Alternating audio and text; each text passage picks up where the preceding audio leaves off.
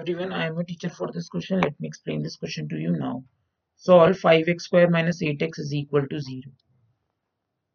Equation दी हुई है हमें 5x square minus eight x is equal to zero हमें इसे सॉल्व करना है सॉल्व मतलब हमें x की वैल्यू फाइंड आउट करनी है अब इन दोनों में से x कॉमन है तो हम x कॉमन लेके ये तो यहाँ बचेगा 5x minus eight is equal to zero अब इन दोनों का प्रोडक्ट ज़ीरो है it means either x should be equal to 0 और 5x minus 8 should be equal to 0 तो यहाँ तो वैल्यू मिल गई हमें 5x is equal to 8 x is equal to 8 by 5 therefore x is equal to 0 or x is equal to 8 by 5 that's it I hope you all have understood this question. Thank you.